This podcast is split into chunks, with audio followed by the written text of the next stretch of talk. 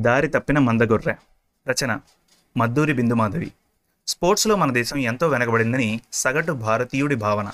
కానీ ప్రతి ఒక్కరూ తమ పిల్లలు మాత్రం చదువుకొని ఉద్యోగాలు చేయాలని కోరుకుంటారు. తన మనవడికి స్పోర్ట్స్పై ఉన్న ఆసక్తి గమనించిన ఒక తాత అతన్ని సపోర్ట్ చేస్తాడు. ఆలోచింపజేసే ఈ కథను ప్రముఖ రచయిత్రి మద్దూరి బిందుమాధవి గారు రచించారు. ఇక కథ ప్రారంభిద్దాం. ఎర్రకోటలో స్వతంత్ర దినోత్సవ వేడుకలు సంరంభంగా జరుగుతున్నాయి. ఇంట్లో సోఫాలో కాళ్ళోజాపు కూర్చొని టీవీలో ఆ కార్యక్రమం చూస్తున్నారు ప్రసాద్ చందనలు. అప్పుడు ప్రసాద్ మాట్లాడుతూ మన వాళ్ళు ఒట్టి సన్నాసులు. ఏ అంతర్జాతీయ ఆట పోటీల్లోనైనా ఎక్కడో వెనక బెంచీల్లో తప్ప ఉండరు. నూట ముప్పై కోట్ల జనాభా ఉన్న దేశానికి రావాల్సిన పథకాలు ఇన్నేనా? ఆ చైనా వాళ్ళు కొరియా వాళ్ళు ఆఫ్రికా వాళ్ళు డజన్లలో పథకాలు కొట్టుకుపోతుంటే మన వాళ్ళు చచ్చి చెడి ఓ కాంస్యమో ఓ రజతమో తెచ్చుకునేసరికి కాళ్ళు లాగుతాయి అన్నాడు ఈసడింపుగా. మన చదువుల్లో అసలు ఆటలకి స్థానమే లేదాయే. అది వరకు మధ్యతరగతి వాళ్ళంతా పిల్లల్ని ప్రభుత్వ స్కూళ్ళలో చదివించేవారు. అక్కడ చదువుతో పాటు కనీస ఆటలు వ్యాయామాలు ఉండేవి. పాఠాలు లేనప్పుడు టీచర్ రానప్పుడు గ్రౌండ్లో కాలి కొద్దీ పరిగెత్తేవాళ్ళు. ఆడపిల్లలు రింగ్ ఆట ఫ్రిస్బీ ఆడేవారు. తొక్కుడు బిళ్ళలు కుంటికాలతో బుంటించుకునే ఆటలు ఆడేవారు. పిల్లలంతా కలిసి ఏ వాలీబాల్ లాంటివి ప్రాక్టీస్ చేయడమో ఖోఖో చైన్ కట్ లాంటి ఆటలో దాగుడు మూతలో ఆడుకునేవారు. ఒంటికి వ్యాయామం ఉండేది. గెలుపుని ఓటమిని ఆస్వాదించడం తెలిసేది. సమూహతత్వం టీమ్ స్పిరిట్ ఉండేది. ఇంకా క్రీడలంటే ఎక్కువ ఆసక్తి ఉన్నవాళ్ళు ప్రత్యేక తర్ఫీదు తీసుకోవడానికి ఏ వైఎంసీలకో లేదా ఇతర ప్రైవేట్ కోచింగ్ సెంటర్లకో వెళ్ళేవారు. ఇప్పుడు అందరూ పిల్లల్ని ప్రైవేట్ కాన్వెంట్లో చదివిస్తున్నారు. ఆ స్కూల్ అపార్ట్మెంట్లలో నడుపుతున్నారు. ప్లే గ్రౌండే ఉండట్లేదు. అప్పుడు చందన అంతకంటే నిరసనగా మాట్లాడుతూ కార్పొరేట్ స్కూళ్ళ నాగరికత వచ్చాక చదువులు అంటే బందుల దొడ్లో గట్టేసే గొడ్ల చందాన నాలుగు గోడల మధ్యన బంధించి అయిన కాటికి రాత్రింబౌళ్ళు రుబ్బేయడమేగా? అంది. అన్ని వేల మంది సమక్షంలో పథకాలు అందుకుంటున్న క్రీడాకారులని వారిని అత్యంత గౌరవప్రదంగా చూస్తున్న ప్రభుత్వ పెద్దలని ఎర్రకోటలో జెండా వందనంతో దేశ ప్రధానితో పాటు ప్రత్యక్షంగా పాల్గొంటున్న వారి అదృష్టాన్ని ఆ అదృష్టాన్ని ప్రసాదించిన వాడి క్రీడా నేపథ్యాన్ని కళ్ళార్పకుండా చూస్తున్నాడు వినీత్. తల్లిదండ్రుల మాటలు వింటూ. ఉద్యోగరీత్యా హైదరాబాద్లో ఉంటున్న ప్రసాద్ రెండు నెలలకు ఒకసారి విజయవాడ వెళ్ళి తల్లిదండ్రులను చూసొస్తూ ఉంటాడు. అలా వస్తూ ఈసారి కొడుకు వినీత్ని వెంటబెట్టుకుని వచ్చాడు. ఏరా తాత చదువులా సాగుతోంది? అంటూ మనవణ్ణి దగ్గరికి తీసుకున్నారు తాత వెంకటరామయ్య గారు. బాగానే ఉంది తాతయ్య. నాకేమో బ్యాడ్మింటన్ టేబుల్ టెన్నిస్ ఆటలంటే ఇష్టం.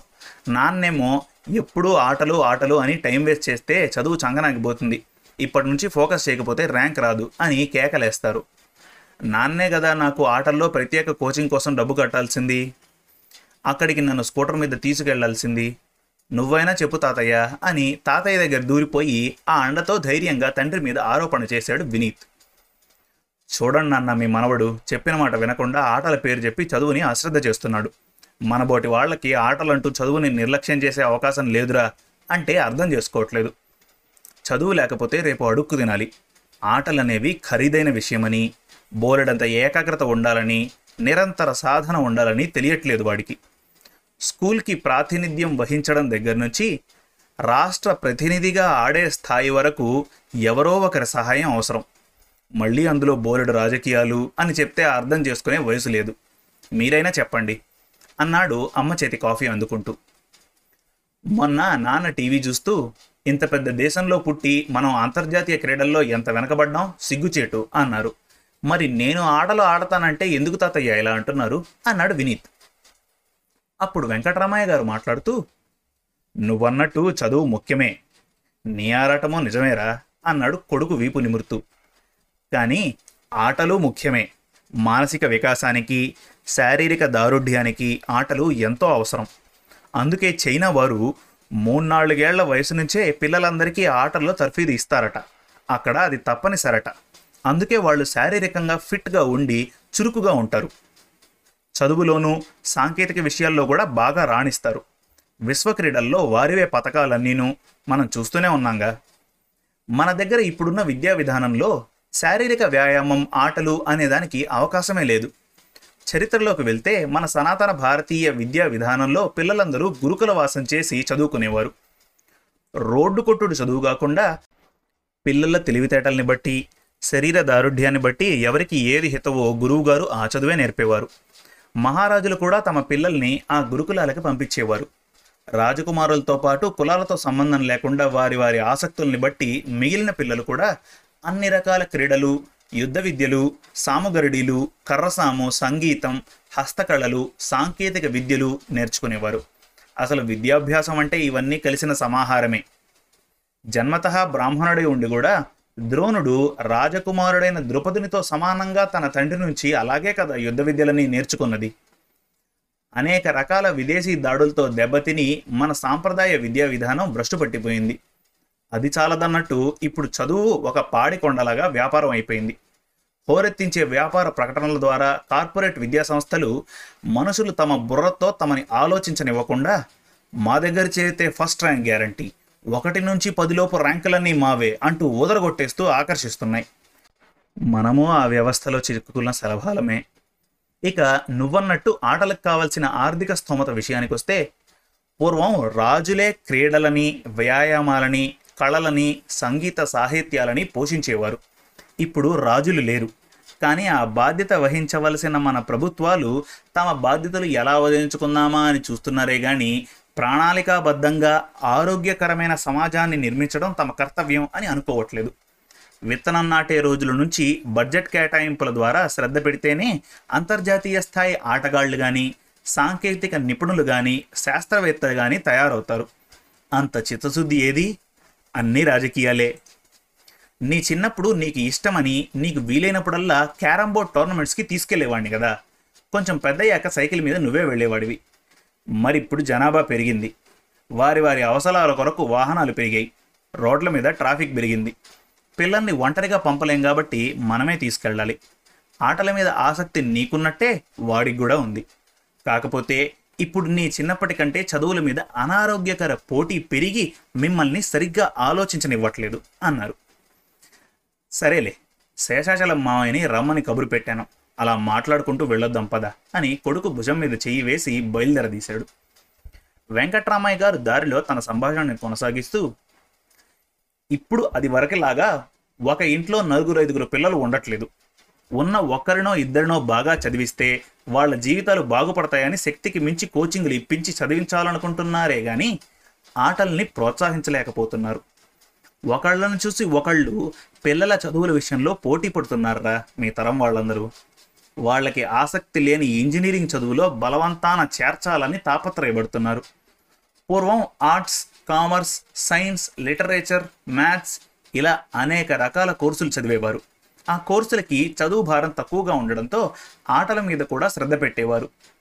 ఇప్పుడు గొర్రెల మందలాగా అందరూ ఇంజనీరింగేనాయే కానీ సరైన మార్కులతో పాస్ అవ్వకపోతే ఆ చదువుకి మాత్రం మంచి ఉద్యోగాలు ఏం వస్తాయని ఆలోచించట్లేదు. ఇలా మాట్లాడుకుంటూ నడుస్తూ ఉండగా శేషాచలం గారి ఇల్లు వచ్చేసింది. బయట వరండాలో ఉన్న శేషాచలం ఓరి ప్రసాదు నువ్వు కూడా వచ్చావా? రండి రండి అని ఇంట్లోకి తొంగి చూసి ఏమోయ్ మీ వెంకట్రామయ్య అన్నయ్య వచ్చాడు. ప్రసాద్ కూడా వచ్చాడు. ముగ్గురికి కాఫీ పట్రా? అన్నాడు. ఏదో పనుంది రమ్మన్నామని వీడిని కూడా తీసుకొచ్చాను అయ్ అన్నారు వెంకట్రామయ్య గారు. ఆ పెద్ద విషయం ఏమీ కాదు.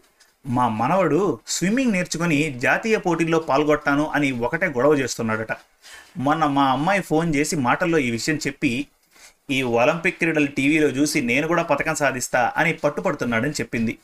వాడు ఈత బాగానే కొడతాడు కానీ మన దేశంలో క్రీడలకి ప్రభుత్వం తరపున పెద్దగా సౌకర్యాలు కానీ ప్రోత్సాహం కానీ లేవు కదా నాన్న. కష్టం అంతా మనం సొంతగా పడి రాణించి ఏ పథకాలో గెలుచుకొస్తే మాత్రం ఆకాశానికి ఎత్తేస్తారు. అప్పుడు పెద్ద పెద్ద కంపెనీల వాళ్ళు ఉద్యోగాలు ఇస్తామని క్యాష్ ప్రైజులు ఇస్తామని ప్రకటనలు ఇచ్చేస్తారు. అవన్నీ నిజంగా క్రీడాకారులని ప్రోత్సహించే ఉద్దేశంతో కాదు వాళ్ళ ట్యాక్స్ బరువులు తగ్గించుకోవడానికి అని అనిపిస్తుంది నా మటుకు నాకు. మరీ ఒలింపిక్స్ కామన్వెల్త్ వింబుల్డన్ స్థాయి అయితే ఇస్తారేమో కానీ మన దేశంలోనే ఏ జాతీయ స్థాయిలోనో పథకాలు గెలిస్తే ప్రకటనలకి పరిమితం కాకుండా నిజంగా ఇస్తారంటావా? అని తన సందేహం తను వెలిబుచ్చింది. పాపం వాళ్ళు నిజంగా ఆ స్థాయికి రావాలంటే ఎంత పౌష్టికాహారం తీసుకోవాలి? కుటుంబ సభ్యులు ఎంత త్యాగం చేసి వాళ్ళని పోషించగలరు? క్రీడల పట్ల ఆసక్తి ఆడగల సమర్థత ఆర్థిక స్తోమత ఈ మూడు ఒకదానికి ఒకటి సంబంధం లేని విషయాలు. ఆటల మీదే దృష్టి పెట్టాల్సిన క్రీడాకారులకి నికర ఆదాయ వనరులు ఉండాలి. క్రీడాకారులు సరైన గుర్తింపు తీరైన ఉద్యోగము లేక కుటుంబ పోషణ కొరకు రోజు కూలీలకు వెళ్తున్నారని మనం ఎన్నోసార్లు పేపర్లో చదువుతున్నాం. నిన్న పేపర్లో చదివాను. ఒలింపిక్స్లో పథకాలు సాధించే స్థాయి అథ్లెట్స్ని అందిస్తున్న ఆఫ్రికాలో చాలా దేశాలు ఆకలి చావులకి నిలయాలు. అక్కడ వనరులు తక్కువ. అయినా కెన్యా జమైకా లాంటి దేశాలు ప్రపంచ స్థాయి అథ్లెట్స్ని అందిస్తున్నాయి. అంటే ఆర్థిక స్థితిగతులతో సంబంధం లేకుండా విశ్వ క్రీడల్లో మనం కూడా భాగస్వాములం అవ్వాలి అనే స్పృహ దేశ ప్రభుత్వాలకి తప్పనిసరిగా ఉండాలి. క్రీడలపై పరిశోధనలు క్రీడాకారులకి వసతులు కల్పించడంలో ఆస్ట్రేలియా దేశం ప్రపంచ స్థాయిలోనే ప్రథమ స్థానంలో ఉన్నదట. అలాగే జపాన్ స్విట్జర్లాండ్ డెన్మార్క్ పథకాల పట్టికలో ప్రథమ స్థానాల్లో ఉంటున్నారు. అసలు చైనా వారైతే పిల్లల్ని ఐదో సంవత్సరం నుంచే నిర్బంధంగా క్రీడల్లో తర్ఫీదు ఇస్తారట. వారికి ఆసక్తి ఉన్న క్రీడల్లో ప్రోత్సహిస్తారట. అందుకే ఎక్కువ సంఖ్యలో పథకాలు కూడా వాళ్ళే గెలుచుకుంటున్నారు.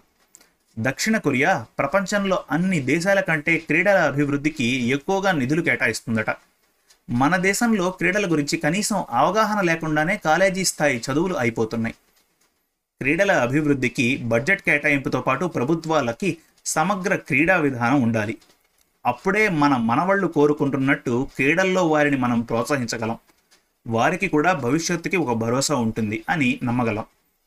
అదే నీతో మాట్లాడదామని రమ్మన్నాను అన్నారు శేషాచలం గారు తన సుదీర్ఘ ఉపన్యాసాన్ని ముగించి ఊపిరి తీసుకుంటూ. సరిపోయింది. నీ మనవడే కాదు నా మనవడు వాళ్ళ నాన్నని తనని ఆటల్లో ప్రోత్సహించట్లేదని బిక్కముఖం వేశాడు.